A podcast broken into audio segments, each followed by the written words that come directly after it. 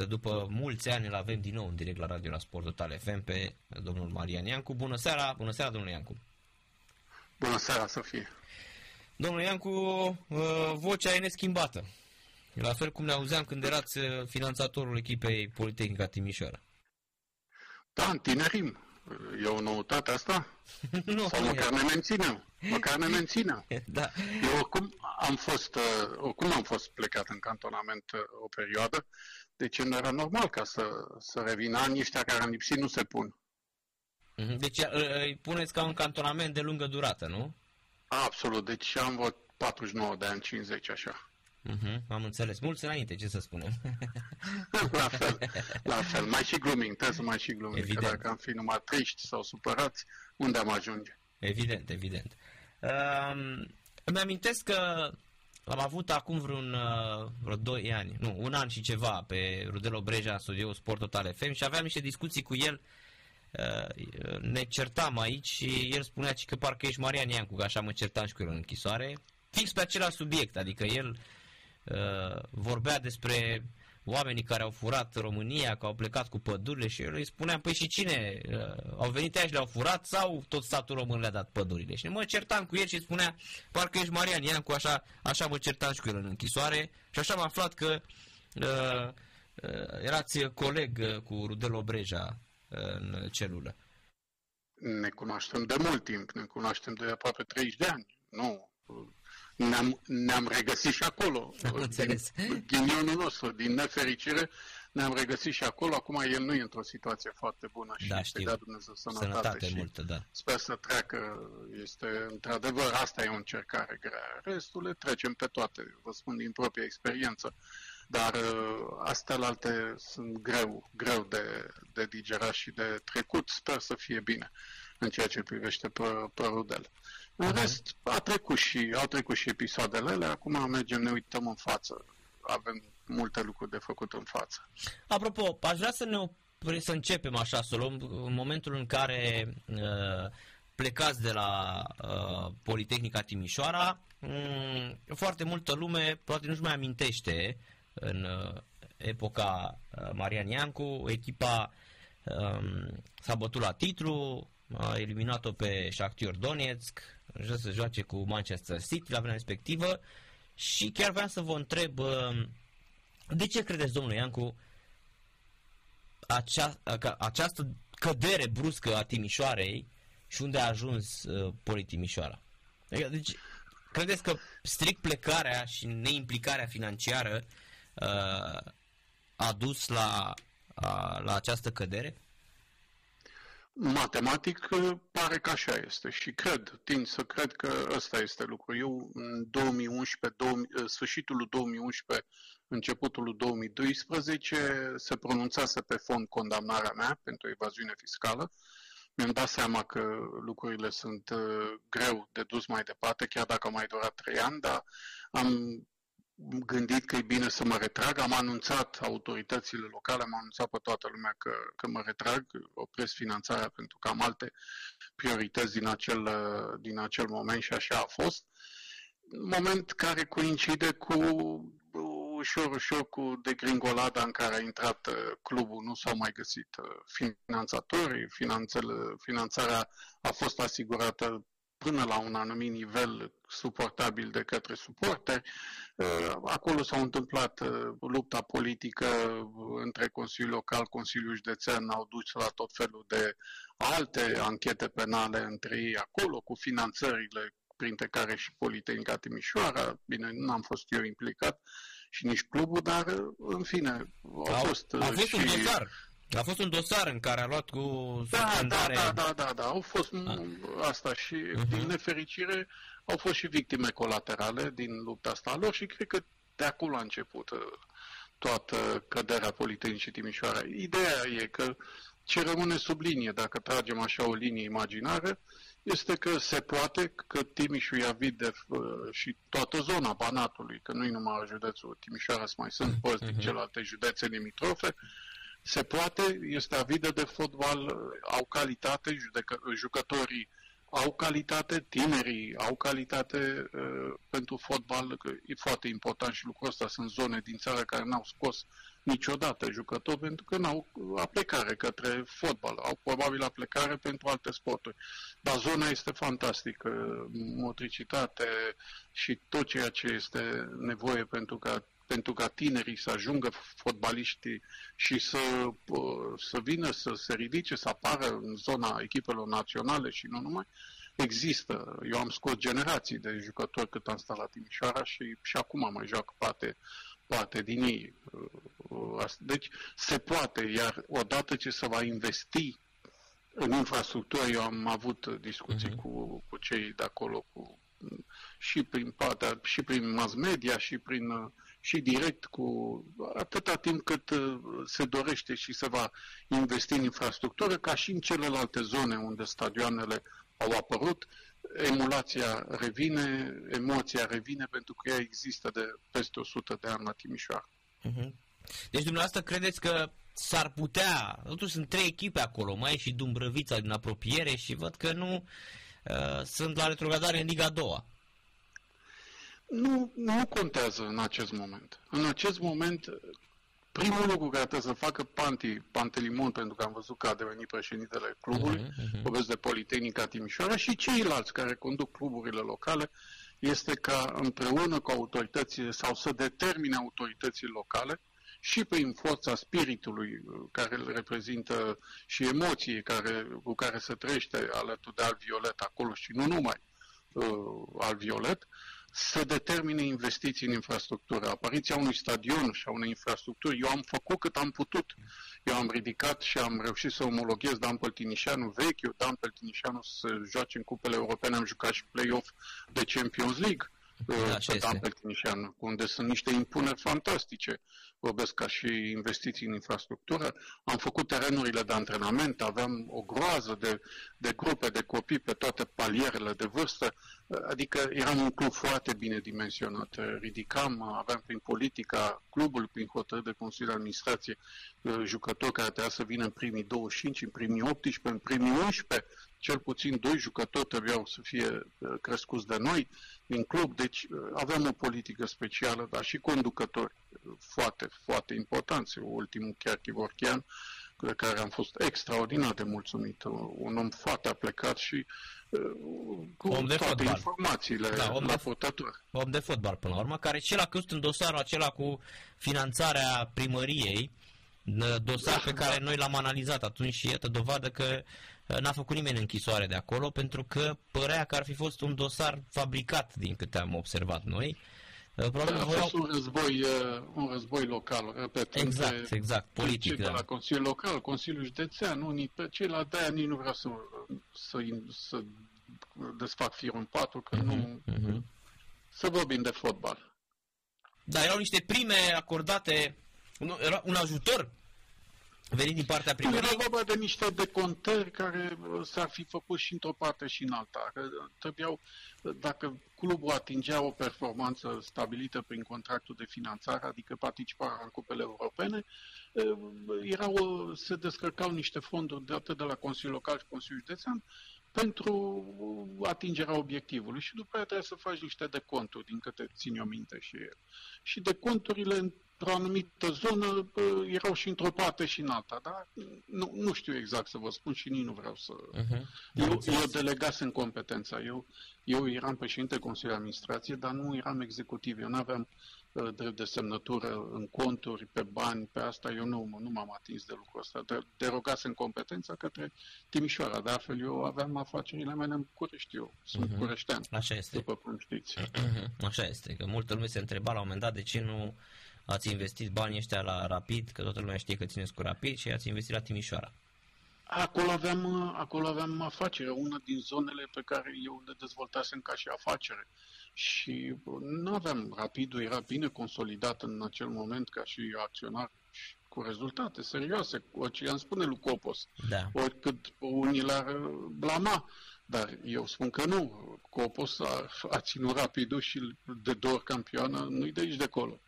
Eu vă spun din propria experiență cât de greu e să faci pasul de la vicecampion la campion. Nu mai zic să ajungi și vicecampion. Da, corect, corect. Da, e cumva, uh, ați, la un moment dat, cred că în două mii zece, Era singura echipă din România care avea pe site-ul oficial al clubului toate cheltuielile, adică încercați transparența asta, vorbesc în transparența Cluj, Timișoara avea, avea toate, tot acolo cheltuieli, salarii, tot, tot, tot era trecut. Și chiar vreau să vă întreb, ați, dacă aveați atunci cifrele astea, ați făcut vreun uh, bilanț să vedeți câți bani ați investit la Timișoara? Păi gândiți-vă că numai capitalul companiei, societatea era societate pe acțiuni, unde capitalul e la vedere, trebuie subscris, adică te angajezi la el și să-l vergi, uh-huh. și un judecător de la Registrul Comerțului, de legal la Registrul Comerțului, vine și verifică dacă ai și, bă, ai și investit sumele respective. Era un joc la douăzeci și opt de milioane de euro atunci. Capitalul social, deci subscris și vărsat, nu sume uh, uh-huh. împrumutate la, la clubul de fotbal. Erau sume care erau un capital social, de se revedea în activitatea de, de zi cu zi foarte mare. Clubul a fost foarte puternic uh, și finanțat și de-aia și rezultatele. Gândiți-vă că opt, aproape opt ani de zile uh, eu am bilanț pozitiv împotriva tuturor echipelor de mare valoare din campionat. Steaua, Dinamo, Rapid, C F R Clujul, nu mai știu Vasluiu, dacă că... aveam, dacă dăm cumva bilanțul, între, vorbesc de meciurile jucate da. cu, cu Vasluiu, nu mai țin minte Vasluiu. Dar în rest cu toate echipele mari aveam un bilanț pozitiv. Și adică cu Craiova erați acolo. Mai multe. Și cu Craiova bateați, vă mai băteau ei, ați câștigat și la Craiova, câștigați și Craiova la Timișoara, a fost așa. Da, da, da, dar cred că și cu Craiova în bilanț. Cred că aveți Craiova, pozitiv, atunci. Da. Da, da, da. Era un pic sub, sub noi. Uh-huh. Așa este, așa este. Uh, și totuși apărea la un moment dat că în perioada dumneavoastră Poli Timișoara a vândut în valoare de treisprezece virgulă șapte milioane de euro uh, fotbaliști. Cred că mai mult. Cred că mai mult. Adică în jur la o douăzeci ceva de milioane. A, deci, vândut, în, deci cumva uh, se putea face fotbal business la Timișoara, domnule Iancu. Adică douăzeci și opt de milioane vărsați și aproape douăzeci, spuneți dumneavoastră, încasați din transferuri. Deci se putea face. Da, cheltuielile, cheltuielile fiind perpetue sunt mai mari decât evident, capitalul social. Evident, asta aici voiam să ajung. Dar totuși nu a fost... un turnover care se adună, el se uh-huh. rostogolește ca bulgările de zăpadă, dar, repet, eram un club foarte, foarte puternic. Foarte puternic. Incomparabil cu ce este astăzi. Pe piață poate, bineînțeles, F C S B-ul Steaua, că îi spun Steaua domnului Becali, să zic că are o continuitate și domnul Becali a investit extraordinar de mulți bani și a făcut mult bine fotbalul românesc, cel puțin prin investiții și face în continuare, dacă va fi motivat în continuare, va investi în continuare. În rest, puține. Mititelu, la fel, domnul Mititelu, care are continuitatea asta, vine din spate cu o energie debordantă de care nu-l bănuiam și nu l-am bănuit niciodată, dar uite că o duce mai departe și investește în continuare. În fine, celelalte echipe astăzi mai puțin. Au, alte tip, au alt tip de politică. Fenomenul ăsta al lui Hagi de la Constanța este un fenomen. Un club mediu, mediu, cu o dezvoltare liniară, dar medie, așa să spun, fără, fără mari sinusoide, dar cu rezultatele astea liniare. Uite, am intrat în parcursul de regularitate al campionatului, așa uh-huh. spun eu, finalul uh, de campionat, în care echipele mari câștigă oriunde ar fi și sunt oricare, când joacă, când nu joacă, când au ghinion, când au noroc, ele câștigă. Și uitați-vă că totuși Hagi face față, o ține, o ține acolo sus. Când l-ați avut antrenor, nu a stat foarte mult la Timișoara. N-a stat pentru că el a fost prima oară când a venit ca antrenor în România, așa este. A venit la Timișoara, așa l-am adus eu și uh, era la alt nivel. Era la alt nivel, echipa nu era la nivelul ei. Lui. Nu se putea înțelege și nu avea timpul necesar să... Nu avea... Era nevoie ca el să, să-și facă propria lui construcție în timp. Eu ceream rezultate, jucătorii nu se ridicau la nivelul lui Hagi, de la nivelul la care venise. Încă era cald ca jucător, să spun așa, ca și mentalitate, ca și informație din fotbalul în care venea el. Și atunci a fost un declic în care el nu s-a înțeles cu și nu a putea să meargă mai departe, simțea că nu, nu o duce. Dar proiectul lui, iată unde este, și a fost și campion, acum câțiva ani și acum pune mari, mari probleme acestor, acestor grei ai campionatului, așa cum se vede, și, cei, și mă refer la cei care, n-au, care ne-am obișnuit ca în această perioadă de final de campionat și play-off să, să câștige în oricare din condiții. Uh-huh. Și totuși, uh, uh, la ce nivel era? Uh, uh, mă interesează acum uh, nivelul lui Hagi, adică era la un nivel în care învăța sau el cerea mai mult unor jucători uh, care nu erau la nivelul lui Hagi? El cerea ca fiecare jucător să fie Hagi. Ah, am înțeles. Deci încă nu el, avea... Deci da. el, el nu putea să-l conceapă și de-aia și cred că astăzi are rezultatele astea la, la Constanța, pentru că împinge, împinge foarte tare să se autodepășească fiecare jucător și face să și creadă și atunci când probabil, probabil, cred că ei pot să, să se autodepășească, să sară un pic ștacheta cu care ei sunt, unde sunt confortabili, unde se simt confortabili, iată că astăzi luați-l pe Alibec. Ce puteți înțelege? La ce nivel e Alibec astăzi și ce implicare are în joc, unde nu mai vezi indolență, nervii, supărări, frustrări, certuri și vezi numai și numai angajament la un nivel la care eu nu l-am văzut niciodată. De unde treaba asta? Doar că are un exemplu, o bancă care poate să-l, eu știu, să-l, să-l determine să fie o sută la sută și poate să și depășească, să se autodepășească. Și asta o face. Uh-huh. Deci astăzi, dacă ar fi Hagi de acum, dacă ar fi antrenor la Timișoara, n-ați avea, ar lua titlul astăzi, nu?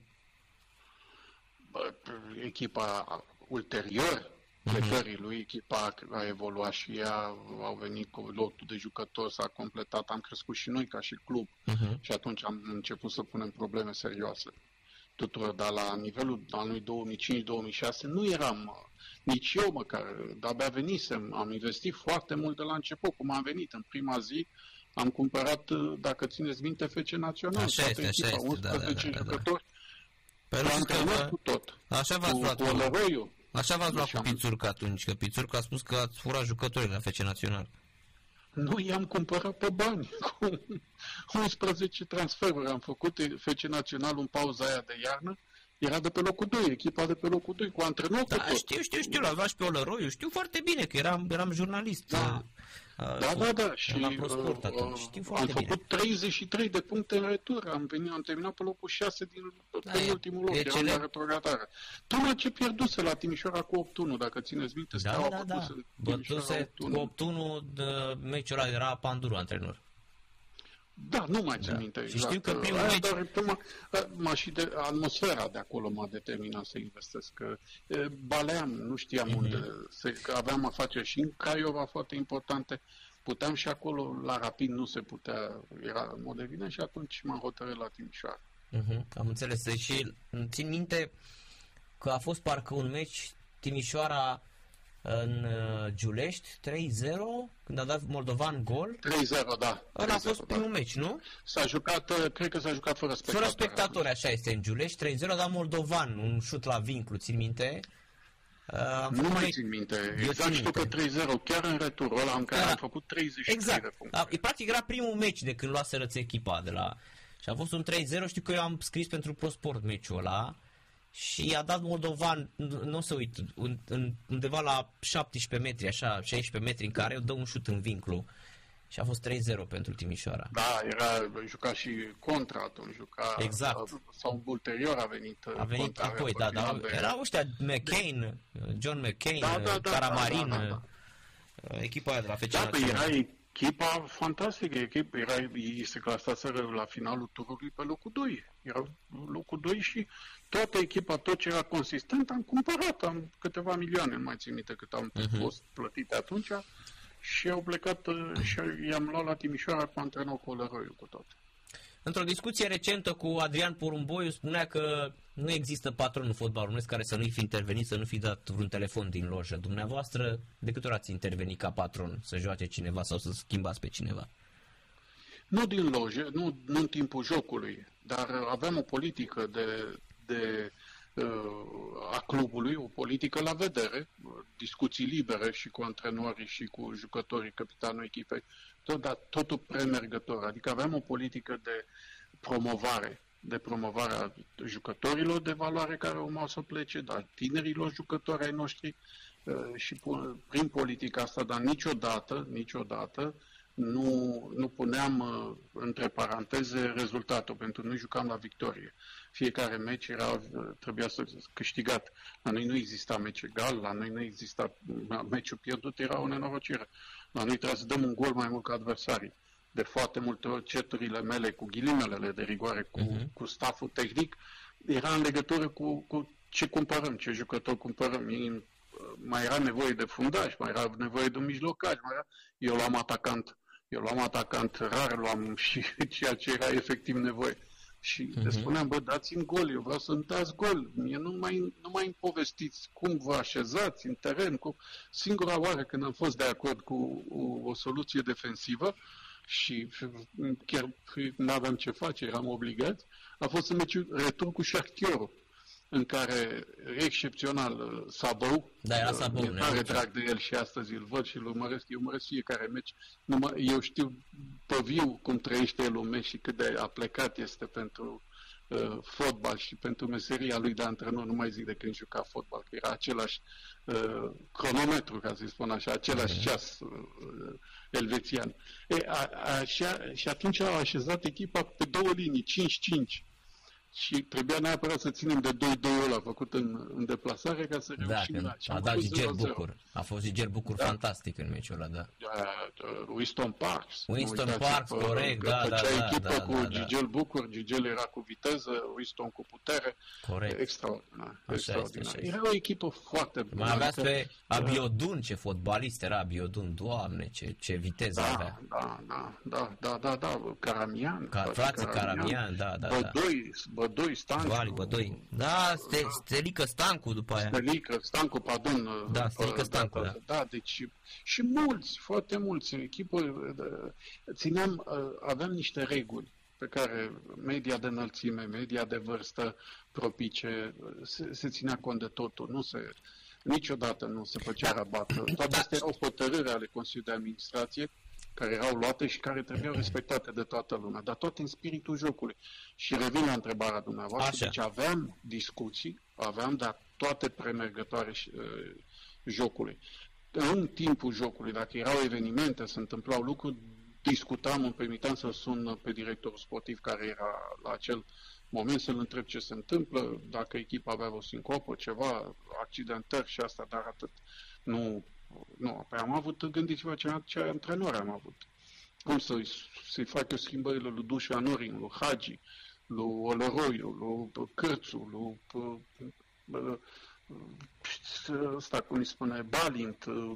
Adică nu, era imposibil. Sabou. Adică uh-huh. nu, nu puteai să faci așa ceva. N-aveai cum, dar discuții clare, cu argumente, le putam, le putam, era stafful care... A doua zi, dacă eram la Timișoara, se făcea analiza jocului, participam sau nu participam, așteptam să, să concluzii, ce probleme sunt, înaintea pauzei de iarnă, ce avem de adus, ce avem de făcut, cine pleacă, asta, toate astea erau discuții care se purtau și se purtau la nivel de, de club. Deci niciodată nu ați intervenit, știți la ce mă refer, cum face Becali, de exemplu, iese man, intră Coman, la pauză mă lasă fac trei schimbări. Eu nu judec pe Becali, eu nu judec pe Gigi. Nu, da, okay, lui, ok, înțeleg, dar... El așa se simte motivat să, să investească bani în fotbal, el este în concurs, am mai spus-o, el s-a introdus în concurs, se simte confortabil să fie într-un concurs cu fiecare mare antrenor care este în competiție angajat, cu fiecare club, conducător de club, cu fiecare arbitru. El este în competiția asta, el se simte bine acolo și vrea. Randamentul lui a crescut an de an, pentru că s-a adunat peste douăzeci de ani de experiență, știi, la el. El, în fruntea campionatului în fiecare an, a mai pierdut campionate pe bune și a mai pierdut și pe nebune, ca să spun așa, că sunt vreo două campionate în ultimele cinci șase care le-a pierdut pe niște conjuncturi de arbitraje undeva derapate. Dar iarăși, nu contează, a fost acolo. Deci eu nu judec pe el. El are stilul lui, C F R-ul are stilul lui, stilul ei. Fiecare club și-a format, după chipul și asemănarea patronului, un anumit stil. N-ai ce să-i faci, nu judec pe nimeni. Uh-huh. Eu, la Timișoara, cunoșteam absolut totul. Eu vin, am fost în fenomen, am și jucat în tinereții, cunosc foarte bine fenomenul, alții nu-l cunosc, o să l-au învățat investind în fotbal. Limita la care mă duceam erau înaintea jocului și după joc. Nu puteam și nu-mi permiteam, nici nu mi-am adus antrenori la nivelul care să pot să-mi permit să, să fac asemenea. Aici cred că nici nu, nu merita să o facă. N-ai ce să schimbi în timpul jocului. Cine trăiește cu impresia asta, adică să nu, să nu participi la antrenamentele premergătoare, să vezi ce jucător, îl vezi, care e jucătorul în vână. Și noi, când ne trezim dimineața, astăzi suntem mai bine, mâine suntem mai rău, poi mâine avem chef de muncă, răspoi mâine n-avem, ne mai dor oasele, nu ne mai dor, așa și la fotbaliști. Uh-huh. Nu, în premergător jocului se vede la antrenament cine-i o sută la sută, cine... Ori antrenorul, primul lucru, ia act, impactul e direct cu antrenorul și stafful, doctorul, medicul, preparatorul. Când au discuția aia și au de ales, automat au informația mult mai completă decât ai avea-o tot de pe fotoliu, de acasă sau din birou. Uh-huh. Aia. Și oricât ai încercat să o aduni, nu poți să o ai așa cum o percepi la fața locului. Și atunci ei iau hotărârile cele mai bune. Dar asta înseamnă ca să-ți dea argument și la sfârșit, când tragi linie, trebuie rezultate. Și acolo totuși... e problema. Când nu ai rezultat. Da, când și... tragi linie și nu ai rezultat. Și totuși, domnule Iancu, erați într-o perioadă în care fotbalul românesc uh, încă nu se despărțise de cooperativă. Existau uh, celebre echipe și uh, îmi amintesc anul ăla în care ia Oțelul Galați titlul, în care s-a vorbit într-una despre cum se dădeau bani și cum se cumpărau campionatele. Era celebra perioada butoanelor, era unii cu butoanele, alții cu cooperativa și mai erau băieții care uh, făceau rost de bani pentru a intra în Champions League. Erau două locuri atunci, Timișoara n-a apucat, a pierdut campionatul în dauna Oțelului Galați și... Două am pierdut. Două, două campionate și, și, și, cer, și, și Cercurziceni și în dauna Urziceni, așa este, dar la la Urziceniu Dan Petrescu impecabil, este meciul celebru Urziceni Dinamo cu arbitru străin. Țineți minte că erau arbitrii străini atunci în perioada nu, aceea? Nu, nu, nu, nu. Primul episod s-a consumat la Timișoara, tot cu arbitru tot străin. Tot cu arbitru străin, așa este, așa când este. M-a bătut, când m-a bătut cu doi unu, doi unu da, da, în condițiile în care am avut două penalti și nu ni le-a dat un arbitru din Italia. Așa e, când a dat e, Varga acolo, gol. Acolo știu ce s-a întâmplat în spatele cortinei, dar nu vreau să, că nu am probe și n-are o să, să intru pe un teren minat, unde nu am probe, știu, am informația, dar târziu am procesat-o.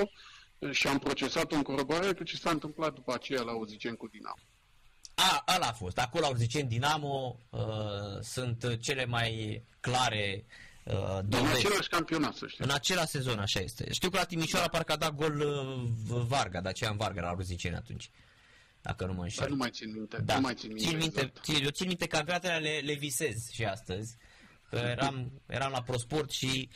mergeam cu, la Timișoara cu Lipovan, cu Dan Iacap Hazi, cu Vali Șerbănuț, noi veneam de la Prospor da, Oltenia. Da, da, da, da, toată echipa. Sigur da. ne știți, așa este. Făceam, am făcut și un interviu la dumneavoastră la birou din București cu Dan Iacap Hazi, mi-amintesc perfect. Și de asta țin minte și marcatorii, de asta vă țin minte și de golul moldovan. Ăsta nu se uită. Pentru că atunci se vorbea într-una, era foarte greu să demonstrezi un blat. Că venea tata Jean și spunea că nu e niciun blat, te mai vrăjea horoba. Deși tu vedeai clar, adică sunt meciuri istorice în perioada aceea și chiar vreau să vă întreb dacă Timișoara a simțit că ar fi jucat vreodată meciuri de-astea nebune, între ghilimele, meciuri pe care nu le puteați controla. Nu, nu, nu, n-aveam cum, nu, pentru că trebuia să dăm gol. Asta era la noi legea, era Constituția clubului, gol. N-aveai cum să nu produci gol. Noi am avut golgheteri aproape trei ani, patru ani la rând, vice-golgheteri, deci echipa dădea, trebuia să dea gol. Ori atâta timp cât te duci la victorie, uh-huh. permanent, meci de meci, și ești angajat permanent într-un obiectiv, n-ai cum să, n-ai cum, n-ai cum să, să cedezi puncte, ca să ne referim la ceda. A lua punctele, noi n-aveam cum să le luăm, pentru că noi eram atât de cenzurați de Federația Română de Fotbal prin Mircea Sandu, datorită uh, veșnicului meu, uh, uh, să spun așa, uh, da, vă cer... război, vă că să recunoaștem, război cu... la vedere, și că ești asumat. Și pe Mitică Dragomir, și pe Mitică îl făceați blatist și îl făceați... Bun, uh, cu domnul Dragomir, sincer, n-am simțit atât de... Eu am avut o relație de respect reciproc și undeva am stat la distanță, și eu de ligă și liga de noi. Liga n-avea uh, suportul arbitrilor, pentru că arbitrii erau cei care făceau diferența. Nu, n-aveau cum să o facă altfel. Ai, comisiile, uh, da, comisiile prea puțin. Problema era când erai la câștigarea campionatului, acolo aveai problemele. Când fluierau uh, sau nu fluierau arbitrii drept. Și am avut numai și numai experiențe de, de genul ăsta. Deci cu Dumitru Dragomir nu am ce să-i reproșez, pentru că nu m-am lovit efectiv de el, nu l-am simțit, nu l-am simțit și nu avea pârghiile necesare. În plus, el trăia datorită nouă a celor șaisprezece optsprezece echipe care trebuia să votăm în, în comitetul ligii. Și nu prea uh, intra el în clinciuri cu noi, cu cluburile. Dar și astăzi... Dar aceeași... federația, da. federația era nimicitoare. Aici adică... vreau să vă întreb. Astăzi aveți aceeași părere că Mircea Sandu a avut un cuvânt greu de spus în, în acele două titluri? Absolut, absolut. Deci absolut. Nu vă schimbați părerea, o aveți în continuare. Nu, am, nu, am și spus-o public și mi-am asumat, dar nu există, na, lucrurile sunt evidente, plus că cunosc foarte multe detalii în cursul timpului, am avut ocazia și le-am, și le-am aflat ulterior despre tot ce s-a întâmplat, absolut tot ce s-a întâmplat. Care a fost fenomenul în legătură cu Galațiu, de a ajuns să, să culeagă atâția bani ca să mergem imediat la țintă, și să vă spun care era motivul, care era, de ce s-a dorit ca virgulă Galațiu să, să ajungă să culeagă banii aceia din, din Champions League, da. Participând direct în grupele Champions League, și ce s-a întâmplat cu banii ulterior, Oziceniu la fel, da, cu firma, deci ținta, erau banii, ori eu, era clar că dacă Timișoara câștiga campionatul, ei nu putea să Nu puteau să se atingă de mierea asta nimeni, decât clubul, atâta, nici măcar eu. Când eu nu aveam sume împrumutate la club, le aveam capitalizate pe toate, de-aia și capitalul social era atât de mare. Am înțeles. Deci, cumva, dacă ne întoarcem în timp și uh, facem aceeași, uh, cum să spunem, același exercițiu de imaginație, Mircea Sandu este omul care... Uh, care a avut un cuvânt Bun, greu de spus. Vinovat, vinovat sunt și eu, pentru că nu știu să fac, n-am știut. A, că n-ați, că n-ați, nu știu. Că n-ați făcut blaturi? Com, compromis. Compromisuri, să, să, să zic, compromis. Adică n-a, n-a, compromis, adică să intru în, să fac o înțelegere de împărțeală, să spun așa, adică ca să o spunem pe românește. Nu, poate ăsta a fost un minus al meu. Nu, nu puteam să concep uh, lucrul ăsta. Băi, eu am investit, eu am construit, eu am făcut, uh, să plătesc acum taxă de protecție doar pentru că tu ai în mână cuțitașul ăla cu care tai și împarți, bacheta aia care uh, conduci o orchestră cum, cum vrei tu și când cântă, când nu cântă, sau când fluieră și când nu fluieră. Nu, asta n-am acceptat. Și atunci poate și eu sunt vinovat, că dacă aș făcut compromisul ăsta și aș participa, aș făcut o înțelegere de împărțeală, poate aș fi câștigat, dar nu, am preferat să, să rămân totuși pe cal și nu să merg pe lângă cal. Deci compromis, unul dintre compromisuri ar fi fost chiar această taxă de protecție, da? Cumva să... Uh... i-am zis taxă de protecție, dar nu era taxă da, de protecție. Da, între ghilimele, am înțeles. Era da, era, o, da, am înțeles. O, am... Da, dom'le, lasă-mă să câștig. Da, cooperativă, Dragomir. Da. Am mai spus-o. Dragomir a avut grijă, când am intrat eu în fotbal ca președinte de club și el era șeful ligii, să-mi spună, oricine ți-a să promite ceva, oricine ar veni să promită că face și că drege. Să știi că nimeni nu o să-ți bage mingea în ațe. Uh-huh. Tu trebuie să-ți faci o echipă care te-ți bage mingea în ațe. Și abia după aia, dacă vine cineva să, să-ți promită ceva, să, să-l asculti și treaba ta ce faci. Deci, uh, și am avut grijă și am reținut lucrul ăsta și asta am făcut. O echipă care o dădea în ațe oricând. Era, se, se spunea așa și mi-a plăcut treaba asta și mereu spuneam, repetam la televizor, bă, cine juca cu Timișoara pleca de la unu zero uh, minus, adică pleca de la unu zero pentru Timișoara.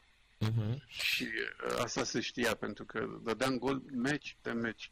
Aproape, rar s-a întâmplat să se întâmple un zero zero. Așa este, așa este, mi-am amintesc perfect, dar observ așa din uh, discursul dumneavoastră că anii petrecuți în cantonament, așa, uh, aveți un discurs uh, laudațiu așa la adresa multor oameni din fotbal, în condițiile în care a fost dosarul transferului, au intrat unii pe la pușcărie, uh, dar în schimb observ că pe Dan Șucu l-ați făcut pilaf, l-ați călcat în picioare uh, și chiar mai să vă întreb, este legat de faptul că îl cunoașteți ca om de afaceri sau uh, pasiunea pentru Rapid? De unde vine această uh, critică a dumneavoastră la adresa lui Dan Șucu?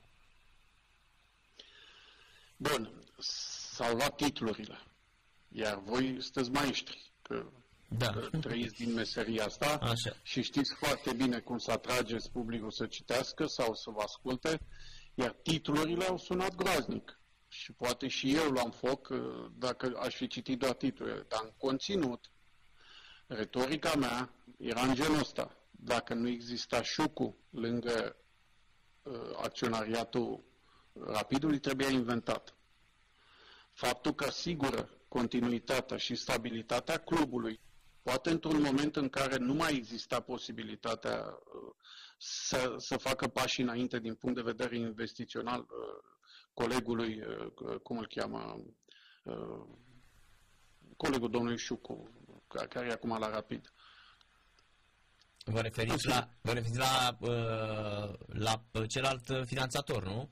Da, da, da, da, am un lapsus acum, în fine. Deci, faptul că a venit și asigură continuitatea și stabilitatea clubului este un, un lucru de luat în seamă. Angelescu, Angelescu, cred că. Rapidist.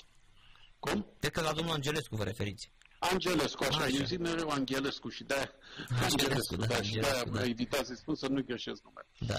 Deci, faptul că a venit lângă dânsul și asigură în mod deliberat, declarativ, stabilitatea clubului, deocamdată stabilitatea, cu perspective de a investi, eu laud lucrul ăsta. Eu sunt rapidist, născut în Giulești, n-am cum, și n-am spus-o de acum, am spus-o și când am fost la Timișoara și înainte, deci lucrurile sunt clare, sunt cincizeci de ani de când sunt rapidist și ne alerga pe douăzeci și trei august la tribuna a doua, ne alergau miliția călare cu bastoanele când, când erau cu plajele pe douăzeci și trei august, nu știam pe unde să fugim, spre Aparatat sau spre Muncii, vai de capul nostru, sau după aia ne adunam dimineața pe sub copertina de la Republicii, sâmbătă și duminica dimineața, frustrați că nu reușim să venim în, în, în divizia întâia. În fine, o nebunie, o istorie a Rapidului zbuciumată, singur împotriva tuturor, atunci s-a născut. În fine, deci faptul că el investește liniar e ok.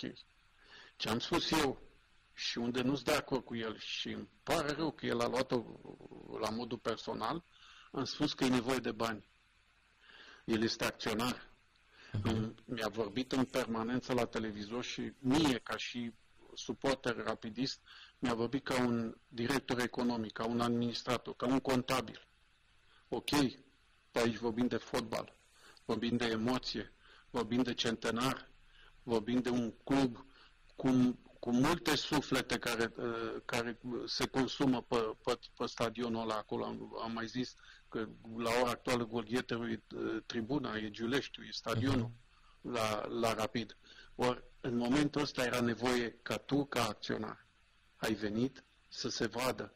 Trebuie să investești. Sunt, uh, Rapidul uh, e cu o echipă La un, la un nivel uh, maxim, e, este o echipă turată la maxim, turată mai ales în Giulești, e turată de stadion, ea, dar nu poate să dea mai mult, ea nu poate să sară. De, din punctul meu de vedere, uitați-vă echipele care ne-au obișnuit cu, cu această regularitate de final de campionat, uh, F C, Steaua, F C S B-ul, C F R Cluj-ul, Craiova, Craiova domnului Rotaru, uh-huh. Întotdeauna s-a mai încurcat.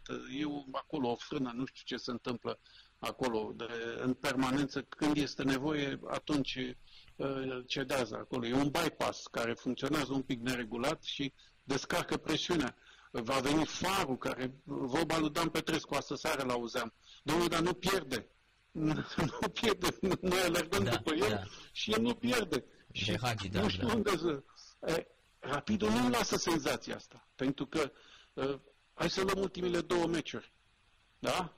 Uh, cu Târgoviște. Da, cu Chindia și cu Botoșani. O, o primă repriză jenantă, după care pierd, intră Târgoviște cu un jucător în minus, începe Rapidul să facă diferența în unsprezece contra zece și la, la care câștigă dintr-un penalti și un autogol. Da. Da? Ce a făcut acum? S-a auzit la Botoșan, cine mi-a dat golul ăla fantastic? Dragoș Grigore. Un fundaș, un fundaș central. Da, cu experiență. Adică uh, și un mijlocaș și Pănoiu, un factotum. Uh, unde sunt atacanții? Păi dacă o echipă care vrea în anul centenarului să joace în Europa, să pună probleme echipelor, nu știu, cred că primele trei, uh, maxim, joacă în cupele europene. Da, atât. Dar oricum, Duganjic... Tu ai echipă de locul cinci. Da, domnule Iancu, dar Duganjic este golgheterul, golgheterul campionatului, are șaisprezece goluri. E de conjunctură, a zis-o și Mutu, apropo, felicitări, Mutu, a, a așezat echipa fantastic, a scos maxim la, acum, în meciul de la Botoșani, a scos maxim din echipa asta, raportându-se la, la situația de fapt. A așezat-o bine, a stat bine în teren, bravo lui, a scos maxim. Nu întotdeauna reușește, dar acum a scos maxim și cu golul ăsta norocos. Uh-huh. A spus-o și Mutu, Duganjic este un golgheter de conjunctură. Când ți-au intrat trei goluri într-un meci și imediat meciul următor, trei goluri din trei faze, trei faze, adică din șase faze ai dat șase goluri, nu știu câte din penalti, noi dăm când am nevoie, nu când îmi intră toate, ca să vorbim fotbalistic. Noi nu-mi da gol când îmi intră toate mingile care sunt în care intră în poartă. Noi dăm când nu intră mingea în poartă. Atunci trebuie să mă scoți. O cine să... O da, eu nu mă scoate niciodată din momentele grele. Mă scot fundașii, mă, scot, mă scoate apărarea, fantastic, mă scoate portarul. Păi tot... Poți să trăiești în, în play-off din portași și din fundașii fantastici pe care i-ai? Nu se poate așa ceva. Asta e împotriva fotbalului, e împotriva firii în fotbal. Să poți să trăiești cu, cu impresia asta, domne, uh, intră în play-off și joc acasă pe Giulești, e foarte greu. Păi Giuleștiul nu pune presiune numai pe adversar. Giuleștiul pune presiune și pe jucătorii tăi.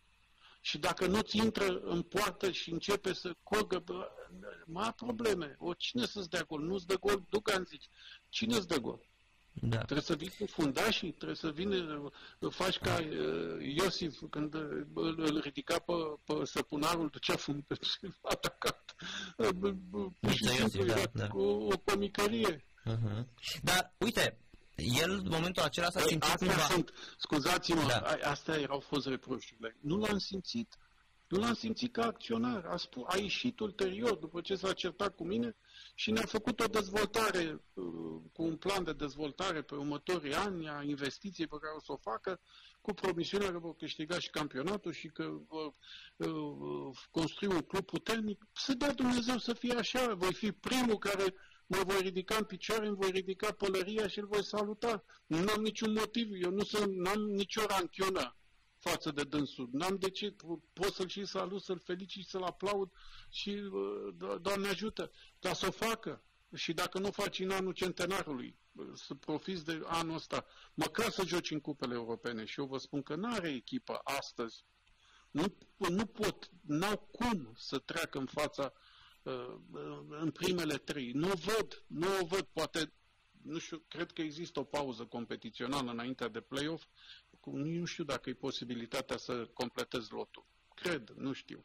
Da, dar oricum, Dan Șucu s-a simțit uh, lezat și amenințat, pentru că el spune într-un comunicat: Marian Iancu, acest personaj, că nu vă dă numele, a început să autopropună, nu se va atinge de acționatul Rapidului și zice așa: această persoană este exponentul unei perioade în care fotbalul devenise sinonim cu aranjamente, blaturi, evaziune fiscală și valize cu bani plimbate într-o localitate în alta.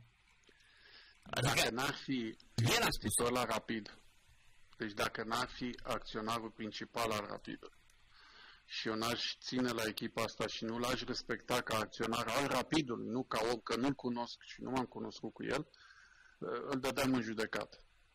Să-mi plătească cei douăzeci și opt de milioane de, de euro pe care i-am dezvoltat, măcar ca și capital social, că ei sunt mult mai mulți, dar asta e autoritate de lucru judecat, douăzeci și opt de milioane de euro investiți la Timișoara. Și să vedem atunci uh, cum ar fi scos, unde ar fi scos cămașa, să facă dovada la tot ce a spus în comunicatul ăla, dar din respect pentru club, mai ales că a apărut comunicatul pe site-ul clubului Rapid. Ceea ce m-a durut să-mi vorbești în felul ăsta mie, ca exponent al acelei, acelui fotbal trucat tip Mircea Sandu și cooperativă, mie să-mi spui lucrul ăsta. Asta înseamnă că tu n-ai te uitat la fotbal în ultimii cincisprezece ani, cel puțin. Nu știu cum ai apărut în fotbal și care e motivația ta. Dar în fine, mm-hmm. nu cred că te-ai uitat să-mi spui mie lucrul ăsta și să-mi spui mie că am investit bani uh, furați de la oameni în fotbal când eu am făcut tot toate investițiile la vedere, apropo că ați spus că era totul pe site, că era open space, toate investiția și tot ce însemna costuri la Politehnica Timișoara, totul era deschis și transparent. În fine, să-mi spui lucrurile astea, meritai o corecție mm-hmm. juridică, dar judiciară, ca să ne înțelegem bine, adică da, da. merita să-l dau în judecată, dar ar fi trebuit să atrag și răspunderea site-ului clubului Rapid și chiar nu o să o fac. Uh-huh. Asta e un angajament public, că nu o să o fac. Îl las să, să la un moment dat să aibă bunul simț și să retragă spusele, mai ales că eu n-am fost condamnat pentru activitățile mele în fotbal și banii pe care i-am investit s-au fost declarați curați, că eu n-am, cifra mea de afaceri depășește nouă miliarde de euro. Deci banii, și banii... plătite, ascultați-mă, da. sunt nouă miliarde de euro cifra mea de afaceri. Eu ca privat, eu n-am lucrat la stat, iar taxele și impozitele care le-am plătit statului român au depășit un miliard două sute de milioane de euro. Eu, ca privat, plătiți pe semnătura mea. Nu am plătit destul, se pare. A fost o diferență de câteva zeci de milioane care a spus că trebuie să le plătesc în plus. Și pentru asta am pățit ceea ce am pățit, vorbesc de evaziunea fiscală. Dar în niciun caz în fotbal. Eu nu am fost condamnat pentru activitatea mea în fotbal și pentru banii investiți în fotbal și n-am făcut parte din cooperativă. Lucru pentru care m-a incriminat. Mai mult decât atât, să-mi spui că m-am autopropus în condițiile în care, în mod evident, tu n-ai citit declarațiile mele. Am spus clar că voi fi cel mult un sponsor sau un acționar minoritar la unul din cluburi fără drept de decizie. Adică mai mult să ajut un club, aș veni lângă un club să, să ajut, pentru că asta și-a trebuit să o fac cu sufletul și sunt câteva locuri, ce, vă două locuri am spus eu clare, unde aș putea să, să pun numărul să ajut, dar atât, în rest, nu mai am răbdarea necesară și angajamentul să, să pot să mă atașez o sută la sută, să devin, spun așa, un conducător cu drept de dispoziție la un club. Deci niciun leu din afacerea Balcan Petroleu n-a intrat în fotbal. Ba, au intrat, dar n-au fost, n-au, au intrat partea curată. Aha, așa, înțeles. Ca să ne raportăm, aha, ca să ne înțeles. raportăm. Să înțeleagă radioascultătorii, da, da, deci, înțeles. Noi n-am avut numai activități care au fost considerate de evaziune fiscală. Am avut foarte activități mult, mult mai mari și mult mai uh, dezvoltate decât cele care au fost considerate că au atins, repet, evaziune fiscală. Nu a fost cine știe ce... Și vă considerați vinovat pentru... Considerați că ați plătit pentru, pentru vinovăția noastră? Nu contează ce îmi doresc eu.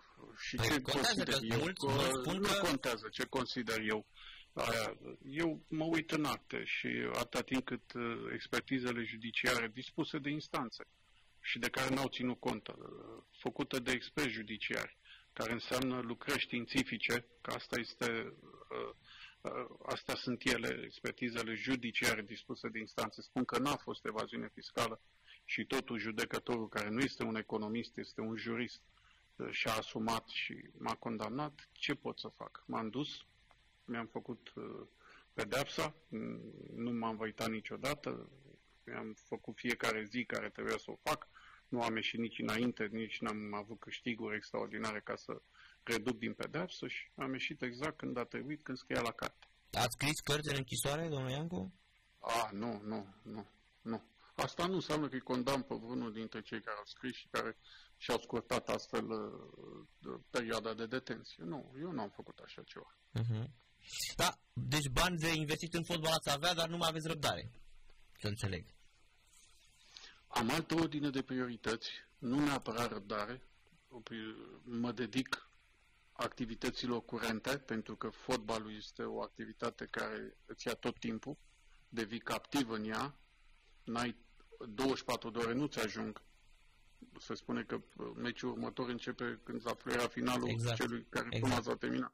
Deci îți ia tot timpul, îți mănâncă toată energia, devii captiv și ca investiție și ca timp, ori nu mai am nici vârsta și nici, să spun eu așa, căderea și nu merită să-mi dedic toată, dar să urmăresc, să fiu aproape de fenomen, să, să mă simt bine, să mă încarc cu energia fenomenului alături de echipa pe care o susțin, da, dar numai la nivelul mic, foarte mic, fără să, fără să deranjez pe nimeni.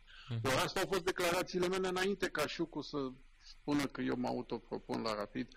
Asta mi-a trebuit acum. Exact asta, să conduc un club ca Rapid sau să investesc într-un club ca Rapid. Investitorul i-am transmis, investitorul nu va fi iubit niciodată.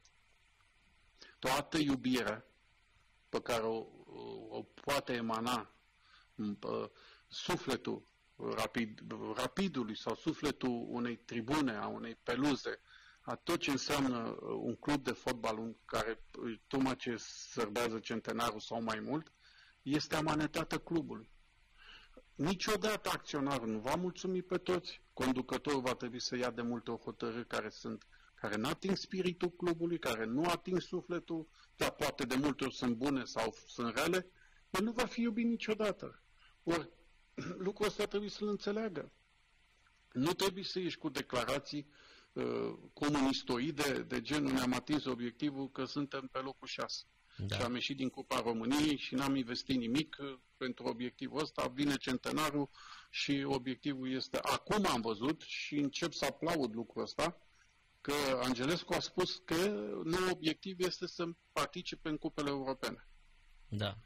Că există un obiectiv. După părerea mea e că n-am nicio șansă. Uh-huh. Așa cum arată echipa astăzi, n-au nicio șansă. Nu că n-a vrea, vorbesc de jucători, sau că antrenorul nu și-a dorit, sau că nu poate antrenor. E atins o limită. E întinsă la maxim. E întins la maxim. Trăiesc pe mult, cum să spun eu, merg pe sârmă. În permanență nu știi care va fi rezultatul final.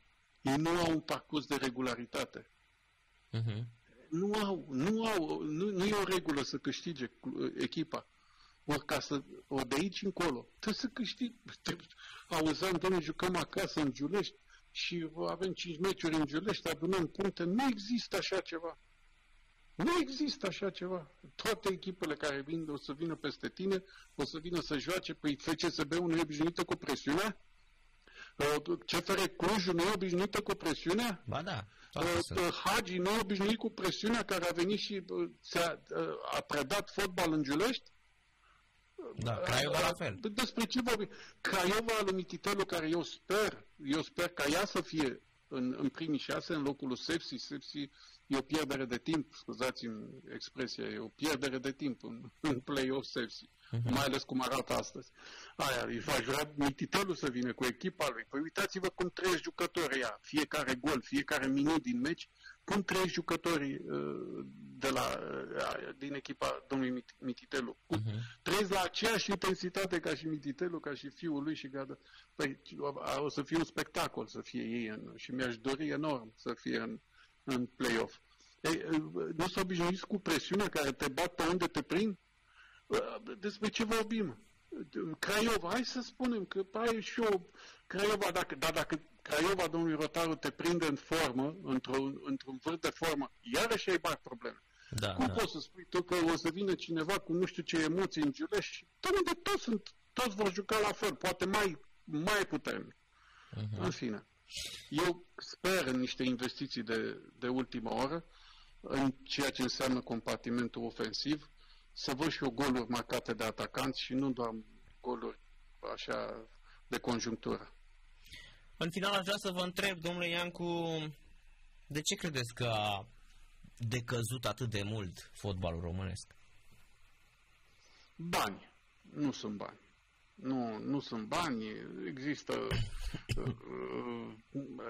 o reținere acum în plan social în tot ce înseamnă dezvoltarea unor afaceri care înseamnă consum din punctul ăsta de vedere, consum mare de, de, de bani. Până ajungi să, să vii, să ai income-uri, să ai intrări, trebuie să investești mult. Dar o să pui lucrurile invers, te gândești că poți să ai intrări, să dezvolți, să ai intrări, să ai venituri, fără ca să investești întâi în obiectul de activitate, în fotbal, în club, în dimensionarea clubului, în calitatea echipei. Și aici e mult de discutat. Sunt două feluri, modelul C F R Cluj, salarii mari și calitate, modelul F C S B, investiții mari, jucători de mare calitate și salarii mari. Mm. Sunt multe lucruri și, bineînțeles, fenomenul Hagi, care e de studiat. Și plecând de la ideea că Hagi e la vedere și e legat, cum să spun eu, cu legitimație, este și acționar, adică conducător, ca și patron, este și director, adică și administrator, și director sportiv, și antrenor, și ce vreți, și nu, să nu mai zic cu bagajul mare informațional cu care vine și calitatea lui de mare, de fost mare fotbalist, la ce nivel a jucat. Și Gică Popescu, care e lângă el. Deci e un cumul de factori care trebuie studiat. Am înțeles. A. Și ultima întrebare. Există un om din fotbal pe care nici măcar nu vreți să-l salutați? Să n-auziți de el? Mm. Asta e pentru emisiune, pentru, da, pentru, pentru rating. Dar, bun, Mircea Sandu. Mircea Sandu, continuare. Da, da, Mircea Sandu. Nu mi-am propus nici să-l uit, nici să-l iert, nici nimic. Mi-e greu, mi-e greu, dar din nobleț oblige. Uh-huh. O să spun că să-i dea Dumnezeu sănătate. Dar atât. Și mă opresc aici. Am înțeles. Domnule Iancu, mulțumim mult de tot. A trecut o oră, uh, nici n-am simțit cum a trecut ora asta și cu siguranță o să mai, uh, să mai vorbim. Mulțumim mult de tot încă o dată. Uh, multă Baftă. Sănătate și seară plăcută vă dorim. Baftă și vă sănătate. Numai bine. Marian Iancu, iată, o oră, fraților, aproape, a fost la radio la Sport Total F M, ultima a fost pentru rating. Deci, iată, nu l-a, nu l-au deranjat întrebările noastre, au fost și despre dacă se simte vinovat, despre pușcărie, despre tot, am trecut prin toate până la urmă, asta ultima a fost pentru rating. Mircea Sandu, deci nu-l iartă, nu-l va ierta niciodată Mircea Sandu, deși îi dorește multă, multă sănătate. F C S B-ul conduce cu doi la unu. N-am apucat să vă... Nu-l întrerupeam, vorbea, vorbi destul de mult Marian Iancu. doi la unu pentru F C S B. A deschis scorul șut în minutul cinci cu un șut din interiorul carierului. Superb. A fost, de fapt, a avut și o bară F C S B-ul. A jucat foarte bine echipa lui... Gigi Becali, nu? Pinchili și Leon Strizu, Gigi Becali, el e antrenorul. Patru minute mai târziu, Lima Santos, din pasa lui Myers, cu un șut din interiorul careului la colțul scurt, a egalat. Apoi penalti, Olaru a fost faultat clar în careu, minutul douăzeci și nouă, Compania a transformat penaltiul. A fost și o bară a F C S B-ului, care își domină adversarul. F C S B are doi la unu cu Petrolul, urcă pe locul trei cu cincizeci și patru de puncte. După, înainte cu două etape de final, dacă meciul rămâne așa, Farul avea șaizeci și unu, C F R Cluj cincizeci și nouă, F C S B cincizeci și patru, Rapid cincizeci și doi, Craiova patruzeci și opt, Sepsi patruzeci și unu uh, și mai sunt două etape, patru puncte despărțite aici, uh, Sepsi care joacă cu C F R Cluj peste patru zile, iar Craiova la Mititelu acasă cu F C Botoșan peste două zile, adică sâmbătă seara. Asta a fost emisiunea Șampionilor. Vă mulțumesc mult pentru atenție. Ne auzim mâine seară, vorbim despre Sound Art Festival cu Octav Medici la radio la Sport Total F M. V-am pupat, seară plăcută, rămâneți cu noi, ne auzim mâine seară. Rămâneți cu Sport Total F M, mâine dimineață la ora șapte, Gabi Maricescu și Daniel Nazare vor lua de la capăt.